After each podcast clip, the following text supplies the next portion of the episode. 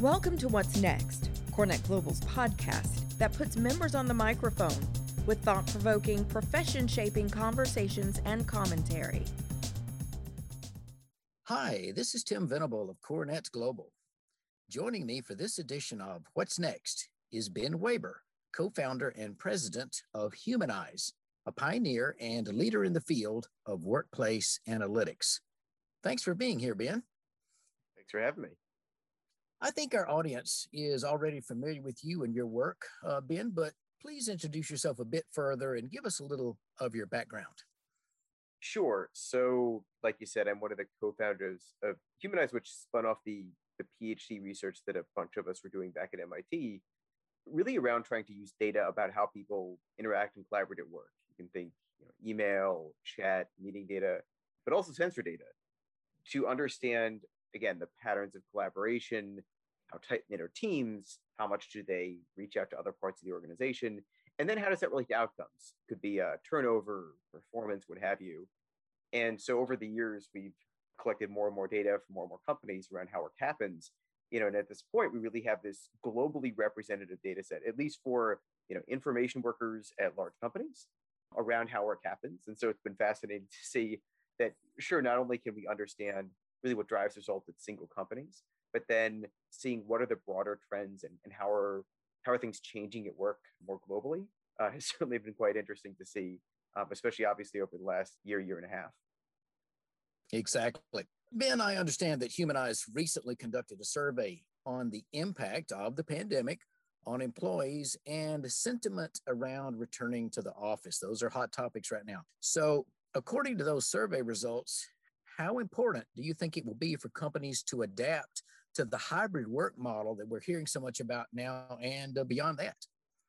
Yeah, this is what was extremely interesting because a lot of people will will think about what we do at Humanyze and say, "Oh, well, that means you don't you don't think surveys are important." And no, actually, they are still quite important because behavioral data doesn't tell you how people are actually feeling. They tell you what is what happens in the real world, how what are the behaviors, but then you know, really to understand what underlies that, again, this is where surveys are helpful. And, and this is also where, you know, when we did the survey, it was quite you know, interesting, you know, how some of these these perceptions and I guess desires meshed or didn't really with a lot of the behavioral patterns that we saw that, you know, certainly only some people are actually ready to go back to the office today. It's about 41% of people um, said they're ready to go back, which is, you know, less than half, um, which mm-hmm. is interesting and then when you look at okay you know how many people are confident that their company is actually going to have a well thought out strategy? It's only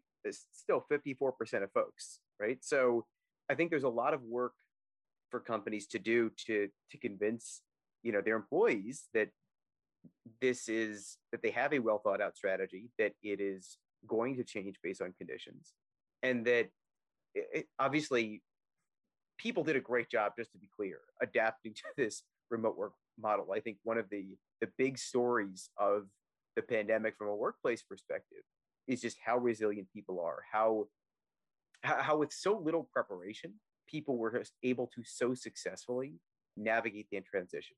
But that we're arguably going to have a, an even more difficult transition to this hybrid model, which is not, to be clear, not just a single model, right? It's this entire continuum of different different strategies.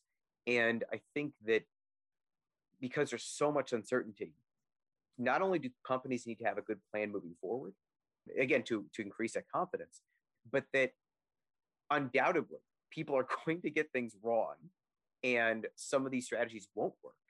And that I, I think a core part of these strategies and you see this in the survey as well is that it needs to adapt as the situation changes as people come back in. If it turns out hey we thought three days a week was was going to be uh, was going to work but actually it should be two days or maybe it should be four days. And we're just going to try something else that I, I think that sort of adaptability and that transparency that's that's i think really why you know the survey results are what they are. I mean you would see this in some of the comments as well. Just the fact that it seemed like companies were making decisions by the seat of their pants or the experience of a few executives. And maybe one internal survey, but that they really want to see more um, in terms of, well, why are we making some decisions? And if it's not working, why isn't it Exactly. You know, that's a nice segue to my next question. Ben, as we approach the second half of 2021, and we're almost there, and continue to dive into the data you've developed, what do you think's in store for the future of work?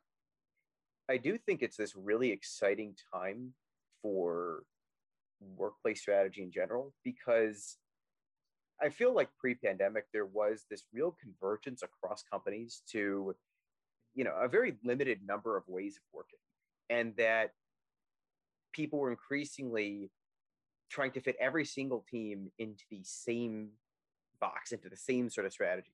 And that model has essentially been blown up. And so what i think we're going to see over the next couple of years is frankly a don't want to say chaos but let's say a high degree of variance. I think that so many people are trying so many different types of models and no one really knows what's going to work. And i think you see this you know not just in the survey in terms of people have many different reasons that they want to go back to the office right? I mean 70% of people want to go back for the core reason of communicating with other people but 63% of people you know so uh, huge there's some overlap obviously here also want to go back for focused work those things are you know somewhat in it was in conflict, but they they have different different workplace strategies will make those things more or less easy. At the same time, we saw pretty significant changes in how people collaborate when they moved to to working from home. You know, in that you know really there was uh, of course this increase in hours people work during the work week. Say more importantly, there was really this increase in silos within organization, a lot less exploration across um, different teams, and that that's really concerning but so you have all these different companies trying different strategies. And I think that you know it's become generally accepted that this hybrid model is the future, but but hybrid is not like the single thing. It's not right. the same as just remote work or in the office all the time. And so I really think that you know the future is is a huge number of models coming up that companies will continually rotate through. I, I mean, and I think that would have been healthy pre-pandemic, but certainly now that people have shown that they are resilient enough to change how they work very quickly. Companies that are best able to make use of that are going to be increasingly successful. And so eventually that sort of constant change will be the dominant model. Exactly. Fascinating times ahead as companies experiment and, and roll out different methods of approaching this.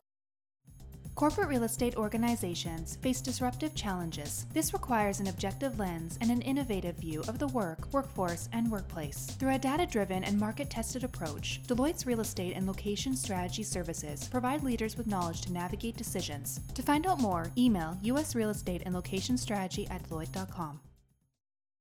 Now, I'd like to pick up on a, on a point you just made there collaboration. So that's crucial to the workplace. So here's my question Do you find that there's a collaboration barrier that comes from uh, working at home? And if so, do you have any advice for our listeners on how collaboration can improve as workers, perhaps even us here today, continue to work from home? This is an interesting thing because in some places there are barriers, and in some places those barriers have been stripped away. And maybe I'll start with the second part first because it's it, a lot of this was actually counter to, I'd say, my intuition, at least pre-pandemic, where there has been more collaboration across different levels of the hierarchy than there was previously. Leave the exact numbers. It's something. It's a little bit over ten percent more interaction, sort of cross cross level collaboration, right? So it's not just you with your manager; it's with you know people two levels above you, things like that. And, and you could hypothesize that this is because a lot of the status symbols that would exist in a physical office say like i have a corner office i have a private office that's stripped away right? None, none of us have that mm-hmm. and so people are less maybe inhibited towards actually going to proactively reaching out to people that they would have wanted to at least in their part of the organization. Again the flip side of that is and I, and I just mentioned this to your point there is a lot less collaboration about 21% less collaboration across again across teams across these formal organizational structures. So there's a people are spending a lot more time with their close collaborators. For near term you know sort of just output that is useful. You need to talk to people on your team to get your work done for this week. However for the medium for, to long term for coordination across very large projects and milestone attainment to innovation creativity that those same patterns will lead to groupthink and just frankly really low long-term performance. And so I think that that is one of the real challenges there. Again, there are good things that can come on average from working remotely, but that on average, you also see these other challenges to the long-term performance of the organization. All of this, and I just want to make a pretty important point, all of this is sort of probabilistic in that it is not impossible, and there are exceptions in our data to these general averages. There are some divisions, there are some teams that saw more exploration working remotely than others, than when they were you know, in the office. However, if you have to make a bet, if you say, okay, give me this team and tell me, do you think they're they're moving to work remote? Do you think that they will communicate more with other teams? You'd say no, right? That's where you should put your money down. And I think that's how people should think about all this. There are going to be exceptions, and that part of what we can do, again, is use data to find these exceptions, but that on average, these are the things that we see. Okay. Now, just picking up on a, a theme that's uh, threaded through a number of your responses here, Ben, data. Why is data so critical when it comes to an organization's back to work strategy? It, I mean, it gets to what I guess we were just discussing in that there, you know, even with our data, right? These are averages. And so I could say, okay, an average, that what would make it easier to work from it would be easier if you worked from home two days a week. If the one day a week you're in the office, you know, you spend more time on socialization, on probably, you know, still meetings, but maybe meetings with people on other teams, like that would be helpful. But that is a sort of general statement. The exact context of a particular team or division or company and their strategy is going to be different. And what that means is that to really understand, hey, did this team actually work work better from our perspective in terms of they got more focused work done or maybe they did actually reach out to other teams more. Did that happen here? How should that map onto the workplace strategy of that team that has to be driven by data? Because people have people don't really have that individual that perspective right? That me as an individual i'm working from home. And so i i can tell okay yeah i'm, I'm communicating with the people that i need to to get my job done today or this week. If you see like again this degradation of weak ties this this real reduction in reaching out to people that you don't talk to that often. These are things where again if you used to talk to someone five minutes a week right maybe you bumped into my coffee machine every week and now you talk to them for five minutes you know you're in let's say one 30 minute meeting with them and say five other people once a month. Do you really notice that mm-hmm. difference? Like you don't really notice that difference as an individual but that if you look at the collaboration data, you could see that that's actually very significant change. And those effects over large organizations are extremely strong. And so it's not to say, again, you shouldn't use those perceptions. That is helpful. Again, it's like our survey shows, it gives you a sense of how people are feeling. But that that needs to be used in tandem with data about how different parts of the organization are actually collaborating so that you can first off make a pretty good initial decision about what that workplace strategy should be but then invariably, their work will change over time. And that means that the strategy also needs to change. And so the data can help indicate that. But then also, as you, you tell a certain team, hey, we know you've been working remotely, let's say three days a week for the next month, it actually looks like it's going to be better to come in four or five days a week. And to have actual hard numbers about why that is totally changes the discussion compared to if you're saying, we're, we're making this decision because we feel like it's best. Well, people could argue about that but people can't argue that here are the actual collaboration patterns that are happening. Right. Exactly. That's why it's crucial to have that information. And now, Ben, my last question, just tying all this together, what do you think are the, the key trends, the big picture trends, looking at all this in the industry related to the workplace and to remote work? I do think there is this general consensus that the office is a place really for collaboration first and for learning and for mentoring is something that I think a lot of folks were saying even pre-pandemic and that that is really what a lot of people are focusing on today. It's not to say that there isn't a place for focus heads down work in the office, but that certainly that is something that people have been able to do very well at home unless unless you have kids and there's actually a lot of good data on that and I have kids and they haven't interrupted me so that's very good. Um, but you know, I think there there is that nice distinction. I mean, I think the other thing is that there is an acknowledgement that no one knows what they're doing, right?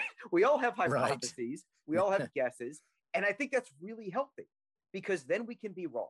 we can say, hey, you know what? We tried two days a week and that's not working. So we're going to try something else. And maybe that won't work either, but we're going to try and we're going to learn from that. And I think that shouldn't just be true of workplace. It's really about um, just management in general, right? That we could say, we could pretend that this process is going to make us more effective, or, you know, we're going to install Slack and that's going to make us more productive. But we don't know. It's, it's a guess. But that when you admit that, and then when you say, we're going to actually revisit this, we're going to use, you know, data to help understand that impact. And then when it's not working, we're going to very quickly make a change. People have shown that they can adapt that at that speed. And I think I, I still think that a lot of companies aren't going to probably over the next year or two adapt as quickly as they could. I think you're going to see a lot of people get a lot of stuff wrong probably over the next, you know, six months to a year, and then probably take another six months to a year to change. But there will be a few organizations that say every quarter start actually changing. And I think that that is going to become more and more common. And I think this whole spectrum of hybrid work is going to become more and more well understood about what these different decisions do and that it's not going to be that hey this whole single company we're just in this one model but there's going to be dozens and dozens of models deployed in different parts of the company. And so we're going to get a lot more targeted um, than we were before. Okay fascinating future ahead for corporate real estate in the workplace for sure.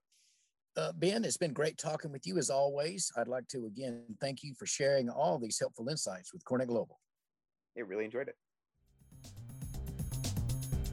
This concludes this episode of What's Next. Want to record a podcast of your own? Have an idea or point of view you'd like to share? Visit corenetglobal.org to learn more.